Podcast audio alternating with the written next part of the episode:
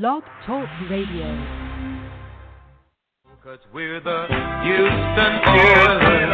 Houston Oilers. Houston Oilers number one.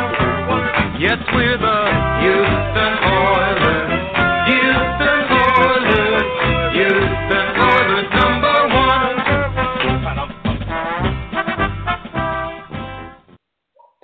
Hello, everyone. You're listening to Battle Red Radio. My name is Matt Weston, and tonight I'm joined by the biggest, fattest, and drunkest one of them all, BFD. Hey, how's it going? Hey, good. Hopefully not the snottiest. Uh, so I was really sick after the game yesterday. So hopefully um, it will not come back because it usually hits me at night after a long day. Mm, I, it, it's cool as long as you blow your nose into the tissue and then rub your chest with it and then take a video of it and then post in the comments uh, like in Billy Madison. Or you mean I can't do it and uh, blow my nose in my wife's jacket? No. Okay. I That's good as well too. It's kind of like you know Okay. next winter you'll find like five bucks in your winter jacket. It's like, hey, look at that. uh, it's like that, but just not as nice. yeah, I, yeah, definitely. I mean, my snot is definitely you know full of value, but I don't think my wife would see it that way. How many wins above replacement is your snot? More than Tom Savage. yeah, what's the DYAR of your of your one shoot of snot? Oh man, wow. I would All say right, probably zero. know- I think I think Savage had about negative you know seventy eight or something. Uh, but did you know that the Houston Texans are four and seven and are two games out of the number sixteen wild card spot? Yeah, and there's a certain comfort level at this point, for just really lack of a better way to put it, that that the Texans are just pretty much out of the playoffs. Like there's just nothing that that's gone. It's it's it's it's behind us. It's not going to happen. No wishful thinking can make it happen. So there is a certain comfort level, I think, in that. You know, we're just done. If you look at the rest of the schedule, we're at Tennessee. They're markedly better than we are. Home versus San Francisco. I think those two teams are pretty even. At Jacksonville, no way in heck we beat that uh, Jacksonville there. At home versus Pittsburgh, nope. So the only most winnable game is at Indianapolis on uh, New Year's Eve, and I just don't even see that one as a clear-cut win. So I, you know, I don't have a whole lot of hope and dream. And for the San Francisco game, uh, Kyle Shanahan announced that Jimmy Garoppolo will start Week 13. So uh, we'll, we'll see him after he's got a game of experience, and I just think he'll be a far better quarterback than Tom Savage. And he'll be much more handsome than Savage as well too. Don't forget that.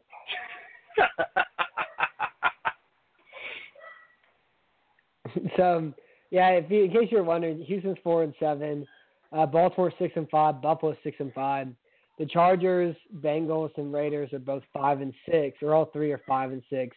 So have you changed your mind at all? Who who do you think's gonna get the sixth seed now? And also, do you think the Chargers are gonna supplant Kansas City in the AFC West? I, I I think I said Baltimore last week, didn't I? No, I can't remember. I can't But, remember.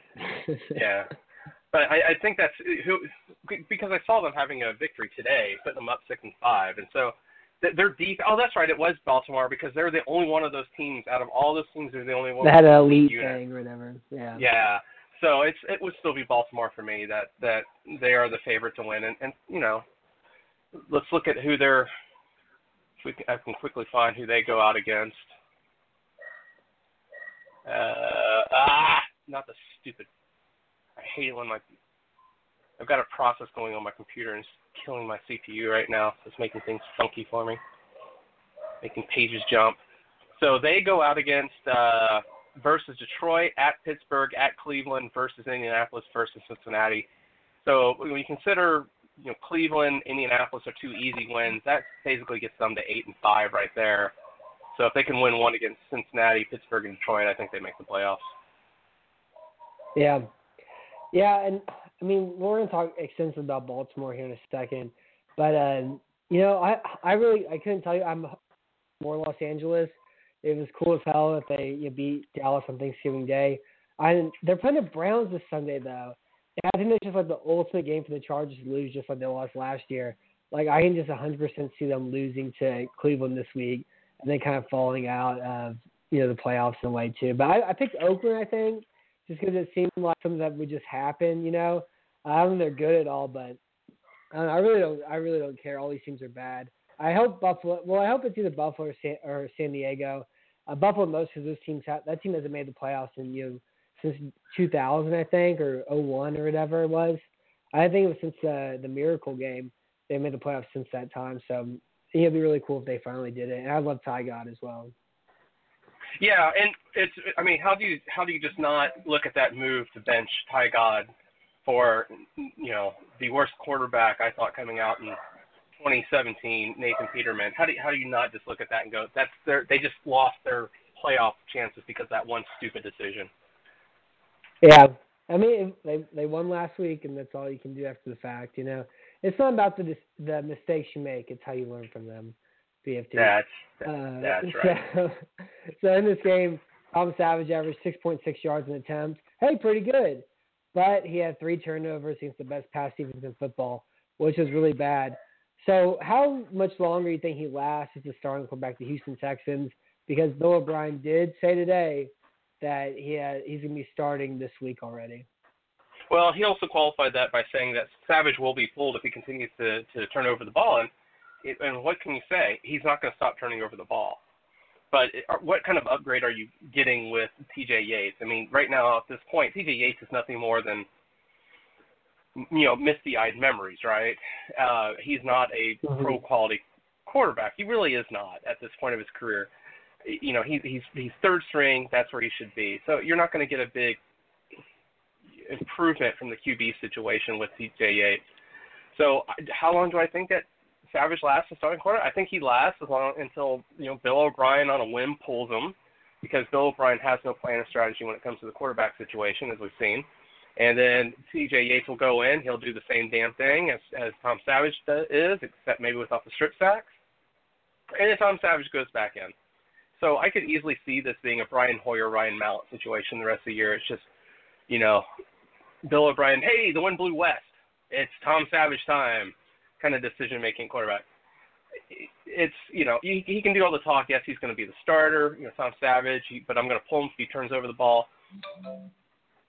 You know, I have to agree with what Rivers said in our incompletions that we've seen enough Tom Savage to know what we've got, which is which is a nothing burger. But what, you're not going to really put in T.J. Yates. So I, I don't know. I, I don't see any value of not playing Tom Savage at this point because you know he he might be the guy best made to not get killed behind that offensive line. Yeah. Do you do you think the Texans should sniff around some practice squad rosters and try to find uh, some young guy out there, like Rivers mentioned as well, uh, to I guess have an idea of maybe somebody that could be the backup next year? Because Watson's going to start, you know, week one next year. There's no question about that.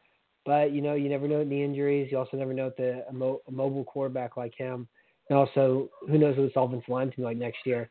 So it kind of seems like also like Chris mentioned today, diehard Chris mentioned whenever he was talking to Pat, uh, UT was just that you know we need to find out who our second string quarterback is going to be, you have at least four or five weeks to find out because Savage is in that as well. So you are you like in the camp that you want Houston just hey Savage, you know this is it.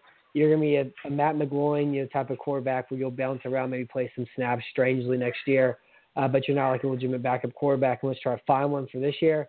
Or do you think Houston's just gonna find somebody next free agency season? Like what what do you want to see Houston do? Well, what I want to see Houston do is not going to happen, and that's to sign Colin Kaepernick. Uh, I, I, Yeah, I guess from utterly, from that. yeah, because because you know clearly you know Master McNair is not going to sign a, a somebody who's who's been uppity tagged. Um, it's it's and it's really too bad because Colin Kaepernick would really be a great backup for Deshaun Watson. The games are similar. They you can you can you don't really have to do much of the playbook between those two guys. You, it's really hard to find a guy with Deshaun Watson's physical attributes with what he does outside of the pocket and uh, find a, a backup for him. I mean, it's it's just it's a hard match, and there's a perfect match with Kaepernick. So it's utterly ridiculous. We can go out, we can try to find a guy, but look at some of the guys who have been cut that were drafted in 2017. Guys like Brad Kaaya. You know, that is a really poor skill set matchup. Yeah, and yeah, he's terrible. I watched I mean, him last pocket. year too, and he was bad. Yeah, he he was my second least favorite quarterback behind Nathan Peterman last year. And uh, the Dave Webb Davis dude uh, uh, that's going to start for the Giants. It's you know he's not going to start for the Giants this week, but uh, with Eli Manning bench, Geno Smith is. And so Hey, I, I kind of like you know. He has big old nostrils, you know. he's a terrible quarterback. It's like saying, well, Tom Savage got is going to get better. Geno Smith is going to get better. It's the same horrible argument. So there's, I don't think there's much out there that we can go say, hey, you know, this guy's a, a skill set fit. We're going to be able to take him into our offense because what we're seeing is we're seeing, I think, the spread in college, the it, it really hurts quarterbacks, and that's what we're, we see so many teams, throw, you know, using the spread, using the air raid type offense. They they don't bec- you don't develop good quarterbacks because they're not having to make reads. Mhm. And yeah, also like you know, that's their job in college is to win football games too. I will say this about Geno. I think he you know had a, a bad situation in New York. He got punched in the face by his own teammate. I kind of careened his entire career there, and you know that was those were some really bad New York teams that he started on immediately when he wasn't ready to start yet. So I mean, you know, he's been on the bench for a few years. He's older now. He's a little bit smarter, probably. He's wiser. Like he's still know, mobile and has a good arm. Um, so I'm kind of interested to see how he looks, you know, starting New York this week, because again, I mean, they don't really have a whole lot around him. But I would, I mean, I would not bench Eli Manning at all if I was them. I, you think you have to at least stick with him the rest of the year because that's your guy. Uh, and I think the whole situation is so strange. But I'm, I am interested to see what Geno does whenever I watch the condensed games on Sunday. Yeah, and I think his big, if I remember correctly, and I may be remembering wrong, but I think that He made he was really he had, dumb decisions. Yeah, but it was. I think the first. No, he was. He was a. He was a senior when he came out. For some reason, I thought he came out as a junior, and I remember thinking he should have stayed in. But that's completely wrong. Because the guy balled in college.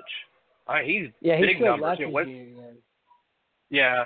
Uh, I remember thinking something differently that he needed another year. But man, he's got big numbers. I mean, he was putting up a 71% completion rate his senior year. I mean, that's a guy who should have translated better to the NFL game than he did. But again, he also played in you know West Virginia. Also had those spread offenses at that time too. So Mhm. I don't know. I I'm not feeling the warm fuzzies when it comes to guys really converting to that sort of uh the NFL style from that sort of thing. Yeah, I mean it happens. I don't know. I'm just I, I am interested in him a little bit. I know his problem he first started off in New York is he would just make like three just dumb as hell throws every game that just kind of killed him. And maybe he's learned not to do that as he's gotten older. He probably has some gray hairs in the side of his head uh, that he shaves down like every other 28 year old man does. But uh, other than that, you know, it, it's gonna be interesting on Sunday. Now let's talk about the Texans again, though. So I want to I want to hear No. some pillow talk. I want to hear some pillow talk from you to Terrell Suggs since he broke Kendall Lamm and strip sacked Tom Savage in the fourth quarter with 4:56 remaining to ice his football game. That was just thank you, Terrell. I mean, because I was hard. It's almost like it's almost like when J.J. Watt bats a pass at this point of his career. You expect him not only to bat the pass, but also pick the ball off and run it in for a touchdown, or even a fumble recovery. You just expect him not only to recover the fumble, but to score a touchdown. It's the same thing when Tom Savage is sacked. I just expect him to be stripped, and I expect there to be a fumble, and I expect the other team to recover it. And so I, the first time that uh, that Savage was sacked, he did not fumble, and I had a giant sad, and and Terrell Suggs made me happy. Thank you, Terrell. yeah, it, it was so beautiful. Uh, so he's had he's been strip sacked seven times this season. Uh, he has a two two uh, strip sack. Le- or I guess it's not necessarily a strip sack, but it's like a fumble on a sack. He has a two fumble lead on Stafford. Uh, Stafford has thrown like 207 more passes than he has. But uh, regardless, what do you think is more impressive, the Savage strip sack streak of seven or the Schaub pick six streak of five? Oh, it's easily um, Savage. I mean, that's not even close. It's so many things have to go wrong for you to be strip sacked, and we're going to touch on it later, so I'm not going to plot spoil. But there's just so many things that have to go wrong for that to happen to Savage. It's much more to me. It's much bigger than Schaub's pick six streak. Yeah, I I don't I don't know what's more impressive, but I love this one so much more because like third team wasn't fun at all. There is nothing good about it at all, except from watching you JJ Watt like we talked about every single week. Uh, it was probably the worst year of my life in a personal note, and maybe the second worst. I don't know. But uh, and also the football was just so bad. There was like nothing enjoyable at all about the Schaub thing. It was like really sad and awful. Yeah, especially like the way the fans reacted. You know, cheering him when he got hurt, driving Oh, by his house, Yeah. burning his jersey. Uh, him and Andre Johnson arguing after that Oakland game to lose 14 straight games. I mean, it was all just such a disaster. Like at least with the Savage stuff, like we knew the season was over when Watson went down. At least there's like hope, you know, next year uh, for it. But it's just like it's fun. Like it's fun to root for Savage to get strip sacked. It's awesome whenever it happens. It's it's just such a great time. So a hundred a million times more fun is the Savage strip sacks and the Schaub's pick six. Uh, impressive wise, I don't know. I think they're pretty much a tie. It just kind of depends on, but also like you can't make that judgment until the streak ends from Savage. You know, it's still going on right now. Uh, we, this book has not been closed just yet. That's right. Wow. It's just oh my gosh. It's utterly ridiculous. So let's get to the next question. It's like, yeah, I mean, it's like watching Godfather one and watching half of Godfather two, and then somebody pauses the movie and said, "Which one do you think is better?" You know, you can't you can't know yet. The movie's not over yet. Uh, it's also funny how Houston lost to these games because their left tackle was beat and Savage was strip sacked. They lost to Indy, of course, which they may you know, they may have lost anyways. The strip sack, uh, you know, it ended the game, but maybe it doesn't happen and Savage, you know, doesn't throw a touchdown there. And likewise in this game where you know it ended that last drive that you know in the Texans' chances. But you know who knows what happens afterwards. But that was like the ending part of both those games. Uh, what could Houston have done to prevent their left tackle from getting beat so quickly for Savage being strip sacked? I love this. This is like the most softball question like ever. It's just it's so beautiful. Thank you, thank you, Big Matt. Because it's I mean we all know the answer, right? But I just want to go back to the day that Duane Brown was traded, and especially on Facebook. It was no, was bad on both the blog and on Facebook that we don't need Duane Brown because Deshaun Watson doesn't need Duane Brown. And the logic of that is so utterly ridiculous, even in retrospect. Yes, that may be true, Deshaun Watson, but number one, why would you accept that risk? That's unacceptable to me. Uh, you know, allowing your guy to get hurt. But but number two, Deshaun Watson's not going to take every snap for your team. So here's two direct issues with your left tackle sucking that have that have led somewhat to losses, and it's just uh, you know, do you still believe that? Do you still believe the team doesn't need a, a franchise left tackle? And we're not going to get one in 2018. So it's it, it it's it's amazing in this day and age how willing people are to wrest away logic so that something fits their worldview. And this is a Yeah. perfect situation where Duane Brown, he, well, he didn't want to be with the team anyway. Well, he, dude just wanted to. No, he didn't want to be around the team. He's bad for the team. Well, the players like, no, no, no. It's, it, we don't need a left tackle. Deshaun Watson doesn't need a left tackle. Just all these ways to twist the logic to make them right, to fit the worldview, so that their Mhm. echo chamber goes unharmed. Perfect example. And rant. Yeah, no, I can really agree with that as well because it's not. The Duane Brown trade wasn't good at all from a football perspective, and it, the people who won were happy with his trade is because they didn't like Duane Brown anymore because he sat out and he didn't start at the beginning of the year, and those are you know their opinions on their own, and that's fine. You know, it's it's fine that's your opinion that you don't like when you players of players of your favorite team hold out. It's you know the same argument I kind of made about Kaepernick, where like you know everybody's different values and beliefs.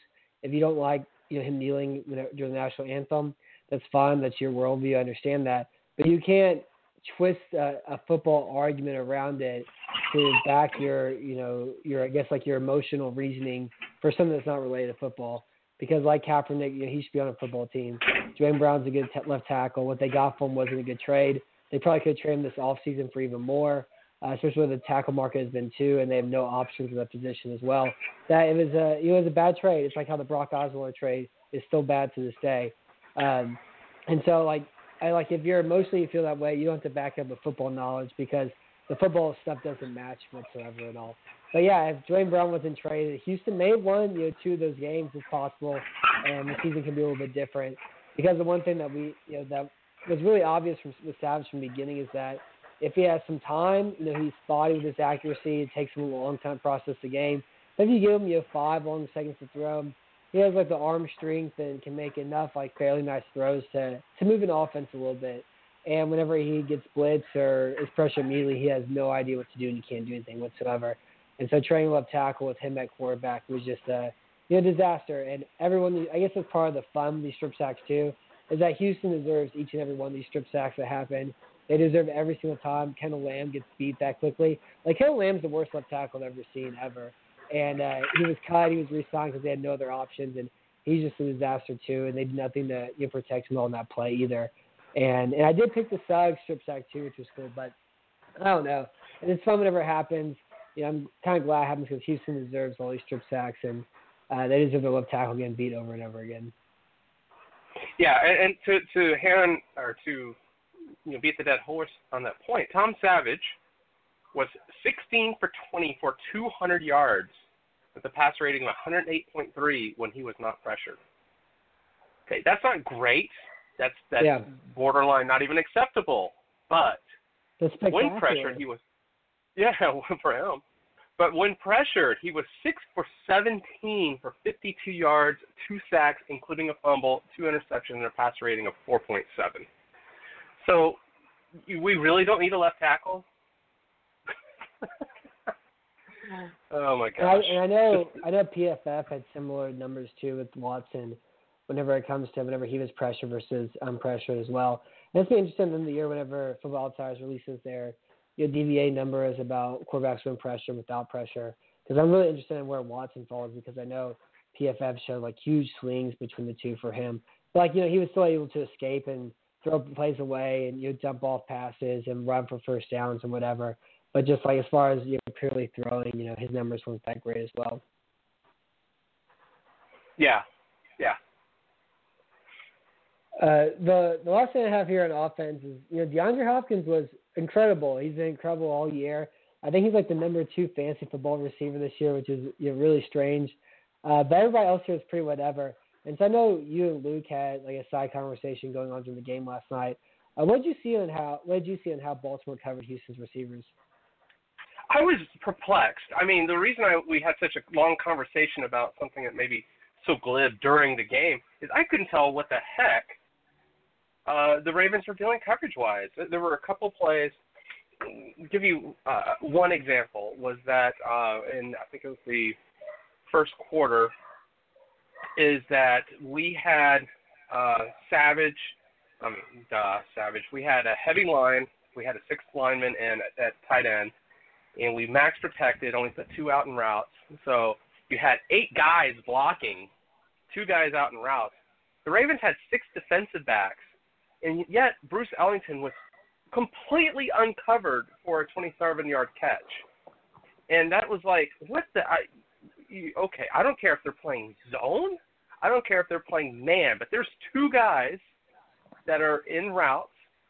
Everybody else is blocking, and and you had uh, Fiedorowicz. You don't really worry about Kendall Lamm going out and catching passes, but you have Fiedorowicz and you had Lamar Miller staying in the block. But guys were were out there waiting for those two, but you still had six guys in coverage, and Bruce Ellington was wide open.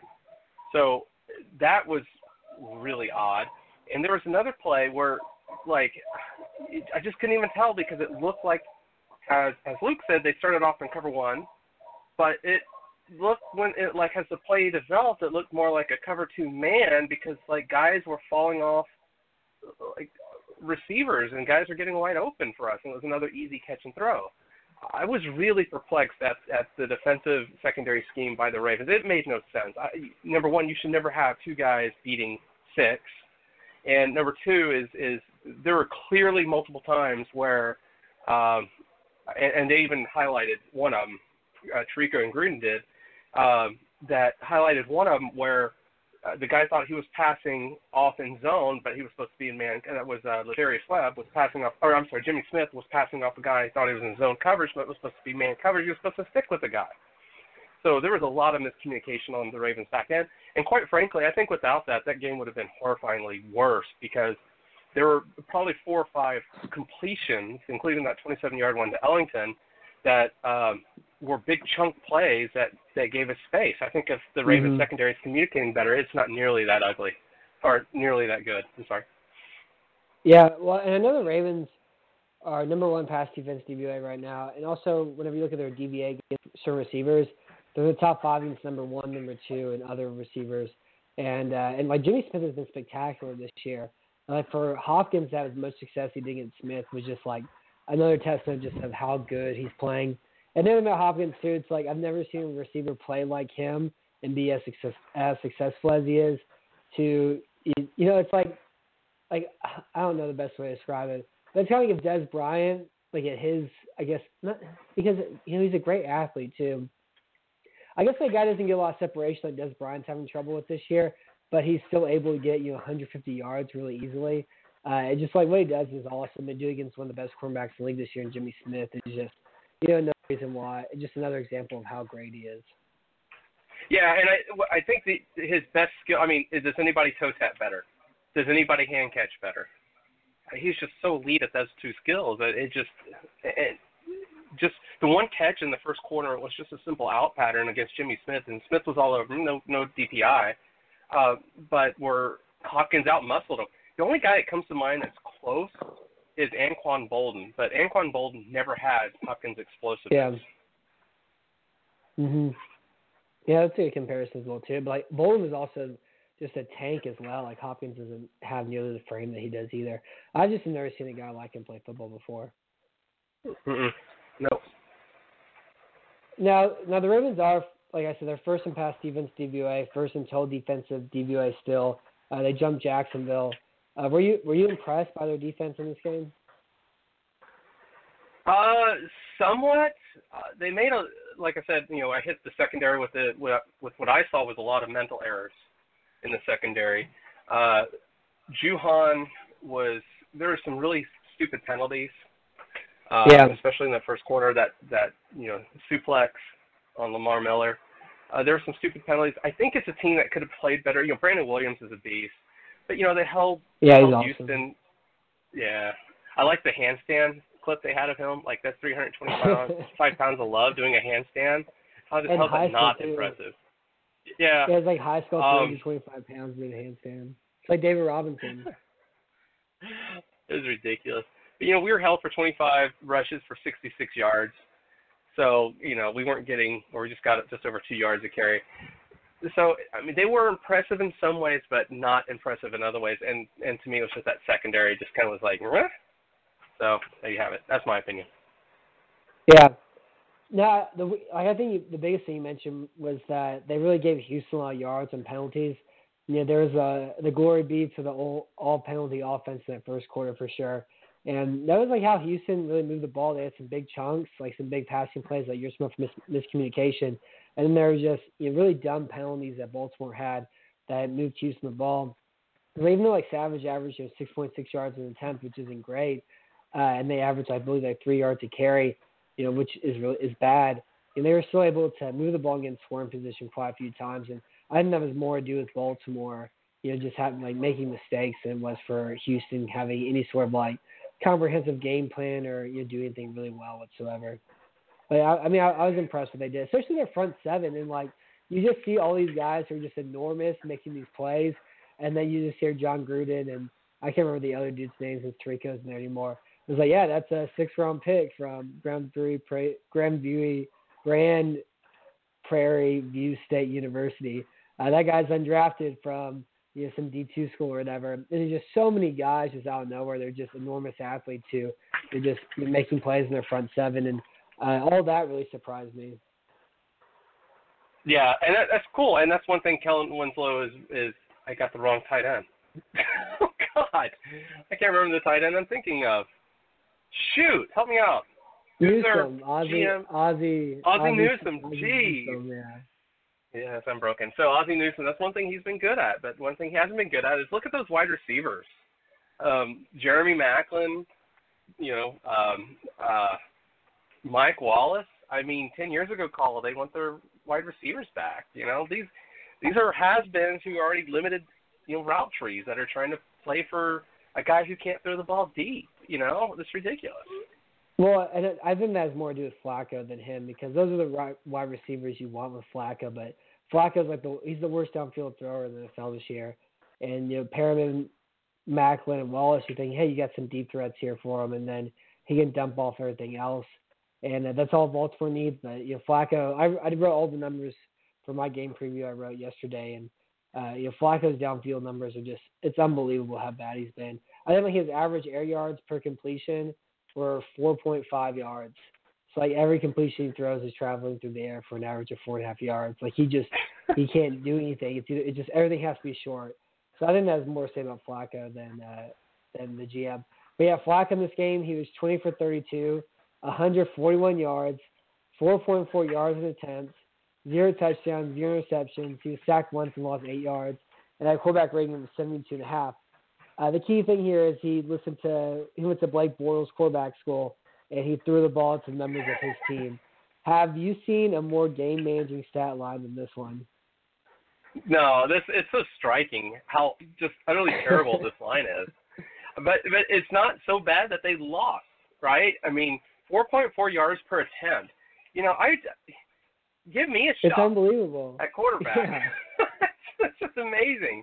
Um, it's yeah, you know that is the the best thing about the game yesterday too is is how incredible you mentioned how incredibly inaccurate he is trying to push the ball downfield at all. He doesn't miss guys by their fingertips. He misses. He overthrows guys. He underthrows guys. He throws the ball out of bounds. Doesn't give his receivers a chance. I, I just want to say for the record, I think that when all is said and done, with all the accolades that have been thrown Joe Flacco's direction over the years, I think he is the single most overrated quarterback in NFL history. He is not good. He went on a like four game streak to get them and winning the Super Bowl, and that's it. Otherwise, he is a crappy quarterback. And he was also pretty good whenever Kubiak was his offensive coordinator as well in 14.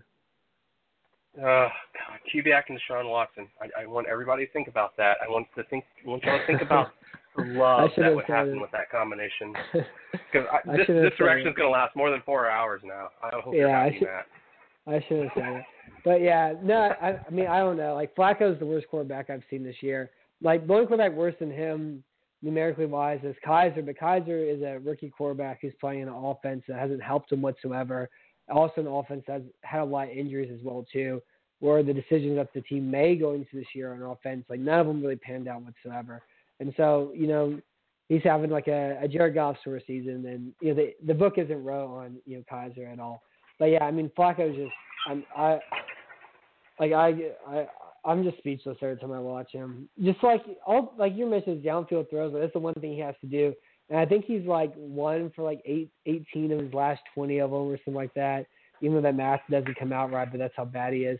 The one thing that I love about this Ravens passing offense is that they have Danny Woodhead, and he's wearing like seven different armbands. And so Flacco can always hit Danny Woodhead for eight yards until you know the the big bomb finally drops down from the sky. Which never actually happened. Yeah. So what do you think happened to Flacco? Because really the only thing I could think of is that he's injured because he's like the slowest quarterback I've ever seen run. And uh and like for him to be this bad throwing downfield, like it shouldn't happen. Like his arm is too good. He's been better at it before. Like I think like his back is broken or he's still suffering from that knee injury he had uh, two years ago. Like, what do you think happened to the guy? I, I guess I don't really know. I mean, the, here's the thing: is his his highest quarterback rating is 93.6, which he had in 2010. It's he's never really been a very good quarterback. He's just not. He throws a lot of picks. His TD to uh, interception ratio is 191 to 128. He just really has never been very good. And so the other thing that you know, looking at his um, yards per attempt, his lifetime yards per attempt is 6.8. Like this has never been a guy who has pushed the ball downfield successfully.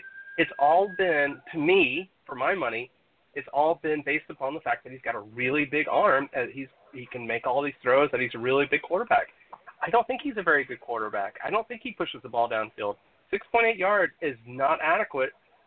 Well, okay, that's right on the borderline of being an effective quarterback. You know, I think 6.6, 6.7, 6.8, somewhere around that. You have to eclipse that mark, but that's still that's middling numbers for a guy who supposedly has a big arm, pushes the ball downfield, and and is successful that way. His lifetime quarterback rating is 83.8. He is not a good quarterback. I do wonder what the numbers are like up into that they won the, when they won the Super Bowl. Like from like you know his rookie year to that point, what they are because he's been so bad the last two seasons that you know it obviously brings those numbers down. We talk about what went wrong. You know, whenever we include the bad stuff, we're not able to answer you know what what went wrong with him. So I don't know. Like I, it really is weird to me uh, what happened. But like I'm I'm for sure 100 percent I wanted to write last week, but I went to the dumb Grand Canyon, so I time. But 100% of this offseason, I'm going to write a Flacco article filled with all these gifts from that Super Bowl run that he had. And I'll probably do the same thing, write a Von Miller film article too from that Super Bowl run that he had uh, two years ago. Because like those are like the two like like most incredible playoff performances I can remember in like the last five years or so. But uh, yeah, so I'll, I'll look into that here pretty soon. How much did you love that horrifying Ravens Flacco graphic? Oh, hold on. I wanted to mention one thing real fast before we move Yeah, on. yeah. So, so I just want to restate. So Joe Flacco is his lifetime quarterback rating is 83.8 with a 191 to 128 interception ratio. Whose numbers are these? Big Matt, you ready? Yeah. 80. I'm sorry. Where is it? Is that right? Yeah, there it is. Okay. 79.9, so not far off on the QB rating. 173 touchdowns, 136 interceptions lifetime. Who is that? Mm, Very, very Dalton. similar numbers. Ryan Fitzpatrick, Hey, look at that. the Amish rifle. I mean, when you look at his comps on, uh, I'm looking at Pro Football Reference. Alex Smith, Jay Cutler, David Garrard, Neil Lomax, Jon Kitna. None of these guys I would consider to be good quarterbacks. I think, So I he think is. those are. Yeah, I think I think that's the best way to describe him though is that he's like the middle class quarterback who, you know, completely left his body for four weeks and astro projected out into the Netherland and uh and never and came and came back to work came back to Earth a month later. Because I mean those four weeks of hell were just you know the craziest thing I've ever seen, you know, from a quarterback. And I think that's the best way to describe it though. I think like he's like in that range of middle class quarterbacks, but he just you know left his body for four weeks. Yeah, and, and his number one or his number two, Daryle Lamonica, the old Raider quarterback. Uh, and for those of us, uh, those of you old enough to remember, Ken O'Brien is number two comp for him for uh, Joe Flacco and career-wise. If, if you remember Ken O'Brien, he was a below 500 quarterback. He was not a good quarterback. He was a pretty miserable quarterback. Those are his com- those are Joe Flacco's comps. So I'm just saying, he was never a good quarterback to begin with. It was just that one streak. Uh, well, I'm gonna get the we numbers can move on. more, more this spring. I'm gonna look at these numbers for the first like four or five years of his career, and I'll get back to you on it because I think they're they're better because he's been so bad the last you know three years that it's including that as well too. But uh, how much did you love the the graphic, the horrifying winged number five dancing with the Madden 2003 graphics? Uh, how much did you love that? Oh God! So who who did that? What did that remind me of? There's that series of movies. Smith is the director. Um, Kevin Smith's the director. It was the one where the angels and stuff. It reminded Oh, me of that movie. Yes, Dogma. That's what it reminded me of. It reminded me of Dogma, and it reminded me of the the only thing I could visualize was was Joe Flacco's wings being torn off against his will. That's what I visualized. that's and that's what happened the last two years. Him with the wings was him in that doing that Super Bowl run, and he's been plucked feather by feather and had his you know wings plucked after the fact. I bet that was. Uh, uh, by the way, I, I wanted to mention one thing. By quarterback rating, this is not the worst year of his career so far. yeah, I believe like was last year worse or the year before that. 2013. And then and then Kubiak came in and resuscitated his career. He was blue, That's right. and then Kubiak came in and and brought the breath, breathed the life back into the clay for Flacco and reanimated him. Uh, I love that graphic so much. It reminded me of the Harpies and Heroes of Might and Magic. And if you don't know what it is, if you haven't played it, it's like a I don't know, it's a turn-based strategy game where you ride this little horse around and you get resources and then you get monsters and you fight other people and you take castles and it's a it's a spectacular game. And there's these harpies in there. What they would do is they could fly across the field, hit somebody, and fly back. You can counterattack them, and uh, and that's exactly what it looked like. And it just made me want to buy like just some crappy pawn shop uh, Windows computer for 50 bucks. So I can play some heroes, but uh, I have more important things to do now, which is sad. That's the hard thing about being an adult, you know. That's right. You're an adult now. Act like one. Yeah, I know it's hard. I I just have I Or still not. have that little voice in my brain. It's like, hey, you know, you know, it seems like a good idea. Uh, drink 15 beers and play. Here's my match. Yeah, I know, I know. So I gotta read. I gotta write. I gotta do other things. Um, so who's the best better quarterback in this game? Tom Savage. Or, or let's do it like this: uh, A, B, or C is the standardized test. Who with finals coming up? You know, who is the better quarterback this game? A, Tom Savage. B, Joe Flacco, or C, Sam Koch. Uh, It's got to be C, Sam Koch, because you know what? Koch was willing to take the chance downfield without his his wide receiver even looking, and we've talked so much about the willingness to push the ball downfield being a skill set for a quarterback, and he was willing to do it, and he didn't have to rely on blown coverage to complete the pass. So there's your Mhm. winner. Winner, winner, chicken dinner. And he threw it to a spot as well too. He saw the defensive backs back to him. He knew where he needed to put the ball, put it right there for him, and you know the receiver made a heck of a play. But the receiver doesn't even get a chance to make that play if Sam doesn't put the ball where he put it. That's right. And Joe I mean, Flacco would have was- thrown it 15 yards out of bounds, and Tom Savage would have thrown it to the next county. The Savage for sure would have thrown it out of bounds. I think Flacco would have overthrown him by 25 yards down the middle of the field, but Savage would have put it out of bounds. oh, yeah, gosh. that I mean that was that was a great throw. That was the best throw of the game last night.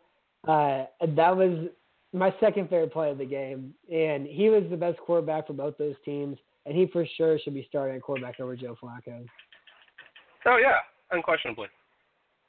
Uh, how upset were you whenever Flacco Peyton Manning the Texans in that last play for that 30-yard run? Oh God, that was painful. Watching that, uh, watching that, watching him run, it just it hurts my eyeballs. I've had you know 15 minutes of Joe Flacco talk. Uh, even that keeps us talking about the Houston Texans because, as we know, the Texans are bland. They're uninteresting. We know who they are. They're not going to make the playoffs. Um, really, there's only like two interesting things left for the season. One is Tom Savage strip sacks, which is the most important part, and then two is you know Jadeveon Clowney and the rest of these younger guys on defense. You know DJ Reader, uh, Dylan Cole, Brennan Scarlett, Benardrick McKinney, Cunningham, Kevin Johnson, Andre Howe. Uh, that's what you know. I guess is the only interesting thing left really about this year. Uh, so Clowney, do you think that J.J. Watt ruined our ability to fully appreciate Jadeveon Clowney's play this year? I don't think so. I, I thought this was a good question when I saw it. Uh, I don't think so, and and the reason is is because they are still two very different players. Like J.J. Watt's kind of signature move was a swim move, right? And he could get to quarterbacks quickly. He was he was great against the run. We know that he's just you know he was the best defensive player in football for probably four years in a row. Clowney brings just a similar skill set, but his is just that one quick step or one first step quickness, uh, along with his ability to just flat overpower guys. I went back. I talked about Yeah. where he had a tackle a couple of games ago, where he's holding the offensive lineman with one hand out, like not just not even just you know pushing him out. He was actually holding him and stiff arming arming the offensive lineman, and he took down the ball carrier with his other arm. He's just that wicked. And so I don't. I, I think they're they're because they're such different players in that respect. I, I appreciate Clowney just as much as I do uh, J.J. Watt. It's just he, he's fun to watch. He he.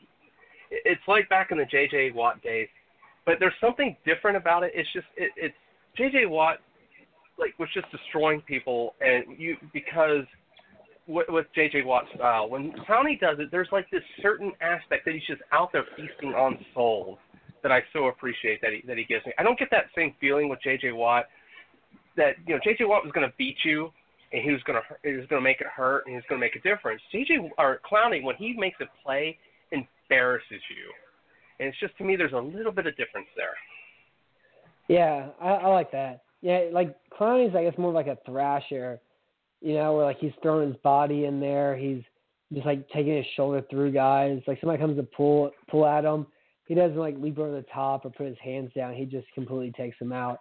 And he's a lot I, like I think it's what you were saying. You know, he's a lot more overpowering and I guess physical in way.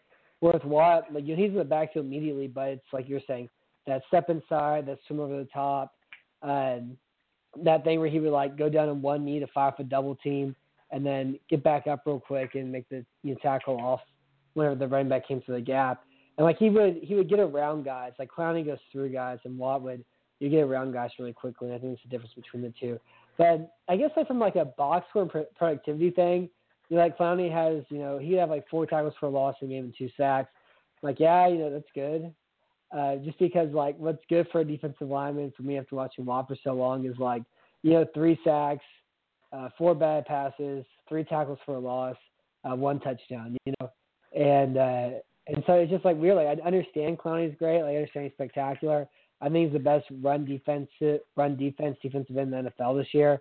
I think he still has a little bit of technique to go for pass blocking and will help out once he's not double teamed so much.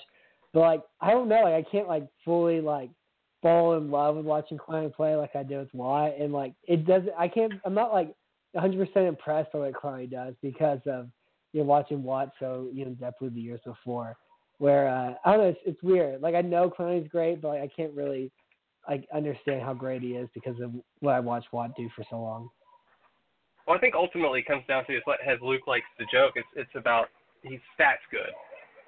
J.J. Watt was stats good on top of everything else. Clowney flashes so often and so many plays, but he doesn't get those counting stats that J.J. Watt got. And there is a difference between those two. It's a lot better to get those counting stats than not, right? Because that's yeah. ultimately you're the one getting the sack, you're the one batting the ball down. You're just not scaring the running back into a different gap. So there is a there is a difference. It's better to be stats good than not stats good, and I think that's where Clowney's kind of next plateau needs to come. Is he he's he's now he's stats good. He needs to become stats great. So I will go ahead and answer Rip Jersey's question because why the heck not? If you dress for last Sunday's game, after the game, would you hold Jadeveon Clowney's sweaty jock if asked to? You know, I am a fanboy. Uh, I, I was thinking um, longingly just recently about uh, guys like Curly Culp, uh, who happens to live here in Austin. He just lives right up the street, actually. Or, well, not right up the street, right up the freeway. Uh, because yes, I did stalk him, so that's the thing.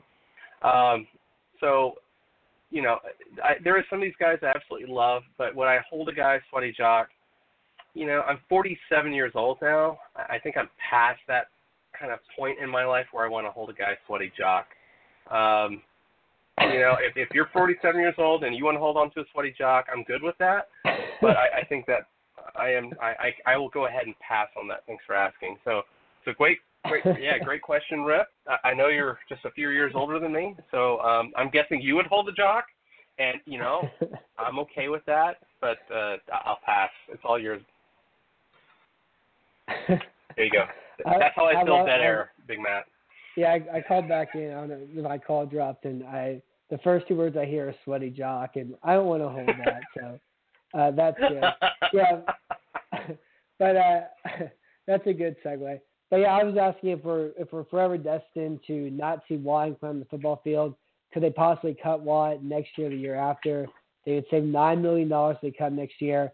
And do we have a, a Peyton Manning, Andrew Luck, Brett Favre, Andrew uh, Aaron Rodgers situation on our hands here? I don't think we're close to having that conversation yet. Um, I think there would be full-on riots in Houston if that were to happen. Not only that, we have we're going to have all the cap space, right? We're just going to have a metric goof ton of of cap space after this year. So I don't think it's a necessity. I don't think we need to worry about the cap situation at all. It's and there's no reason to cut them. I mean, I don't think we're ever going to see J.J. Watt back. I think I think J.J. Watt, as we knew him uh, before he uh, got hurt, I think it, it's it's over, and we're going to just going to have to process that and deal with it. But um, it, we're I don't think we're close to that question just yet. Yeah, I was just that that's my uh, ESPN six o'clock in the morning question for you. Uh, yeah. So also, the Ravens scored 23 points in this game. Like, how did this happen? Because I really have no idea if they scored 23 points or if they did, how they did it, let alone that. It was just weird, right? You had you had Javorius Allen's weird run. You had Alex Collins on the fake uh, dive and pitch yeah, outside, and then you had that. I love that play. It's such a good play call. Then you had, of course, the pride of the University of Texas at Austin, Justin Tucker with three field goals. this game really came down to for for me when you talk about the scoring, it came down to three things. You have Tom Savage with three turnovers, and you had Shane Lechler. Uh, I don't know what he averaged per punt. I guess I can look quickly and see what he averaged per punt. It was 43.5, but one of those was 59 yards, and he was shanked. He shanked two punts that gave uh, the Ravens great field position. So it's when it comes down to it, it came, down to turnovers. And, Yeah, I, I mean you can say that, but still, I don't, I don't know how they scored 23 points at all. Um, that's really all I have for this game. Do you have anything else you want to add? um, God, there was, and I forgot it. Oh well, it's not important. Yeah, it's all right. I have to get a haircut. Oh, at oh, oh, oh, oh, oh. So uh, we didn't answer question number six right there. If you want to, I, I just want to say, uh, Yeah, yeah.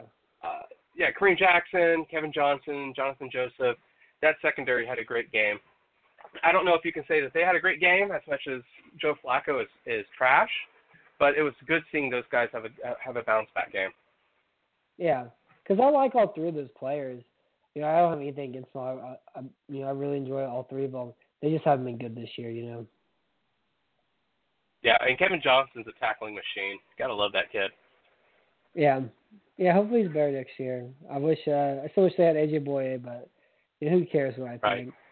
So this Right. week the Houston Texans play the Tennessee Titans. Yeah, it's tying up. Part two, baby. Uh, so do you think this is a good matchup for Houston? Oh God, no. Well, Okay, technically it is because what the Titans are good at is they're good at running the football. Uh, for some reason, they still continue to start um, DeMarco Murray over uh, Derrick Henry, which is kind of goofy, but I get it. I do get it. There is a logic there that you want to you want to keep Henry fresh, so I can get I get that. Uh, and we do very well against the run. The in what worries me about this game is that all of a sudden the um, the Titans are getting healthy with their receivers. So Delanie Walker is healthy again. Uh, that doesn't help, and so uh, that's the sort of thing I'm trying to. God, really, just my computer when it does this, I hate it. Um, but Corey Davis has been playing better. They're getting healthy. Eric Decker, well, he's pretty he's pretty bad. So they are getting healthy they might be better in the passing game, and that's where we do not match up well with them. That's that's as far as you know their offense against our defense. They're one of the worst defenses in the league.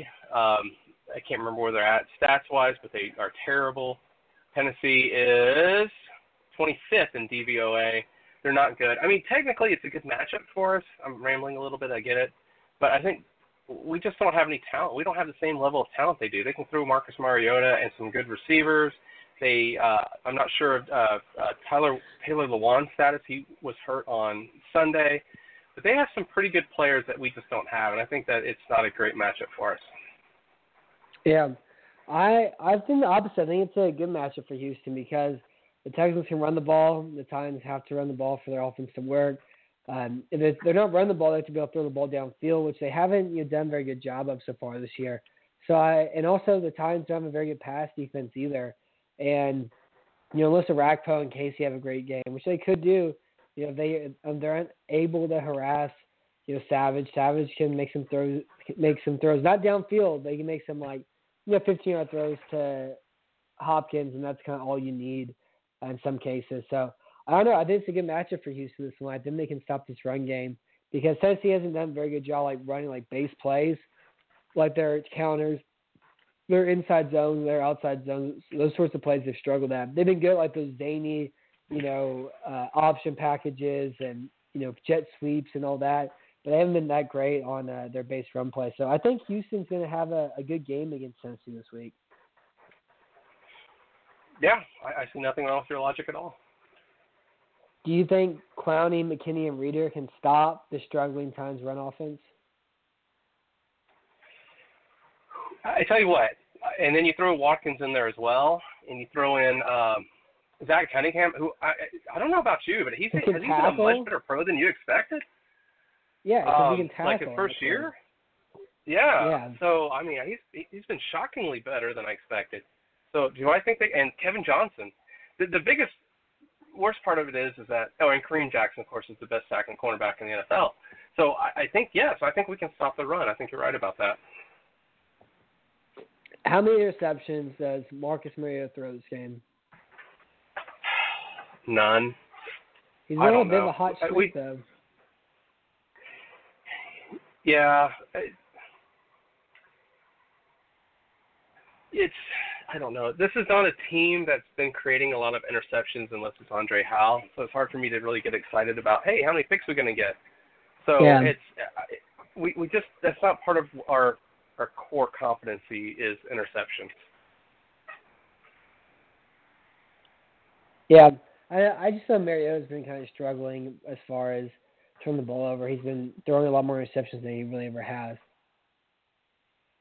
Yeah, well, he had four against Pittsburgh. He had two last week. Yeah, so uh, you're right. He is clearly struggling. I, he has two questions for the panel.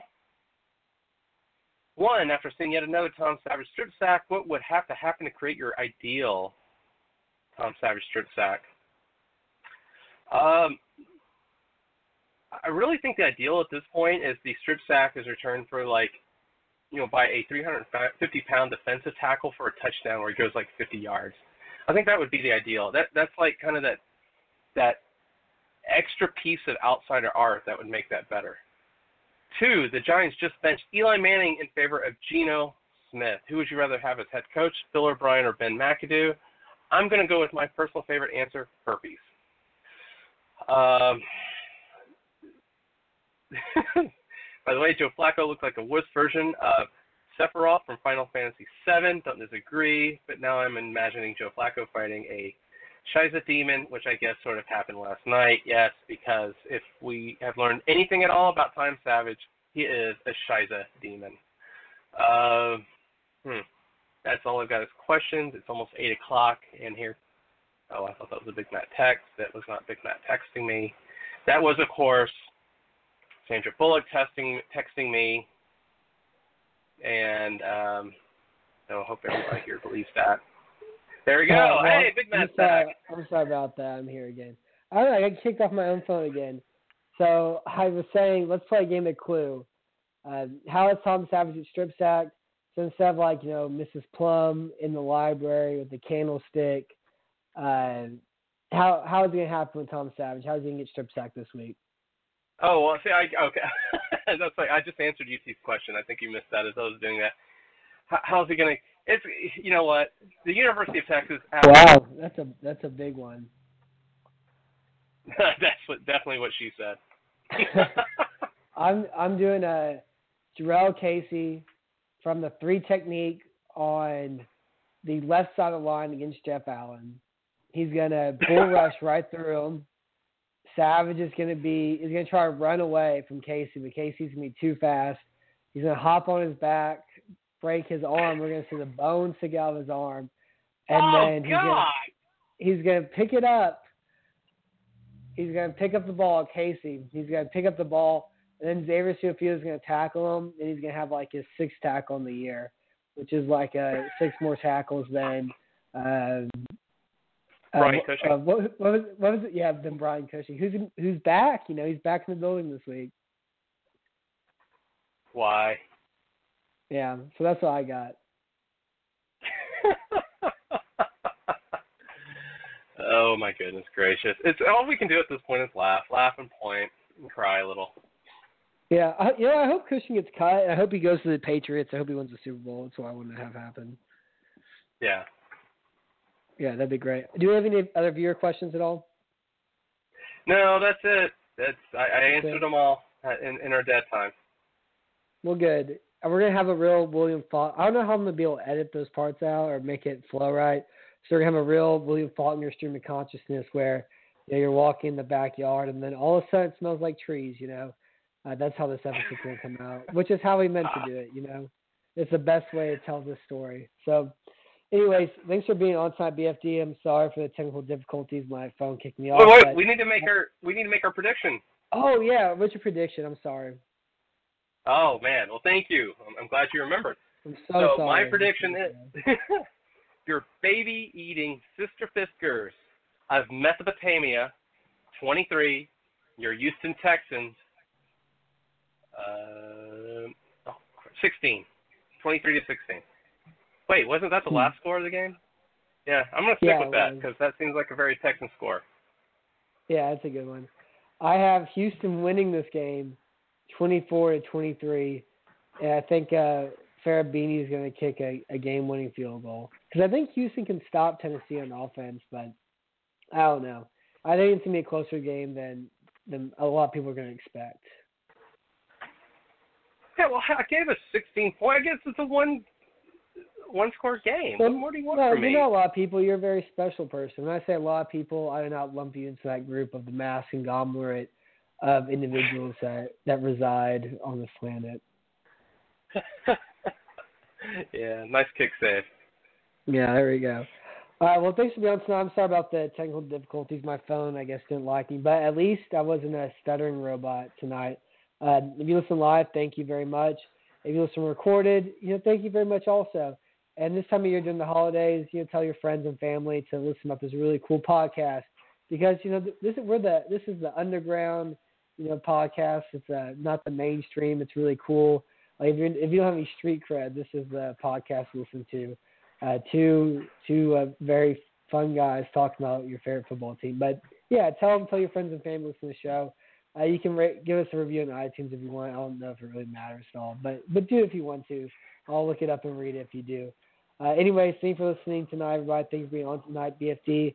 I'll talk to you talk to talk to you and everybody will listen to us next Tuesday live at 7 p.m. Central, or we will review the Texans Titans game, preview the Texans 49ers game, and what other you know silly stuff happens in the week in between. Woo!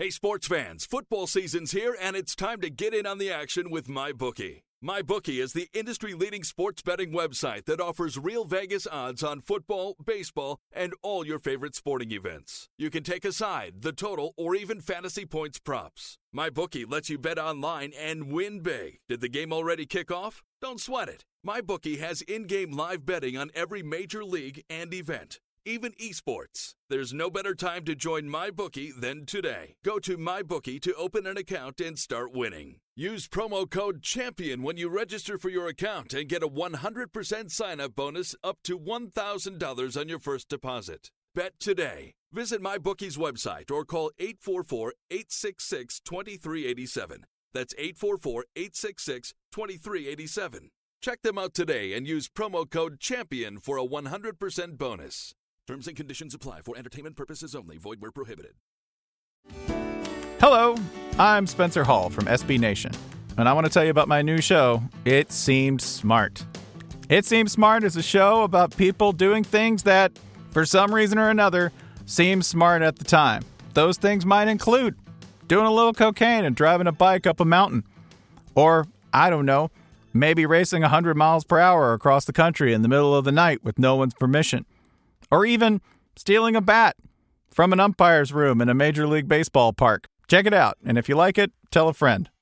I'm Spencer Hall. Don't do anything smart.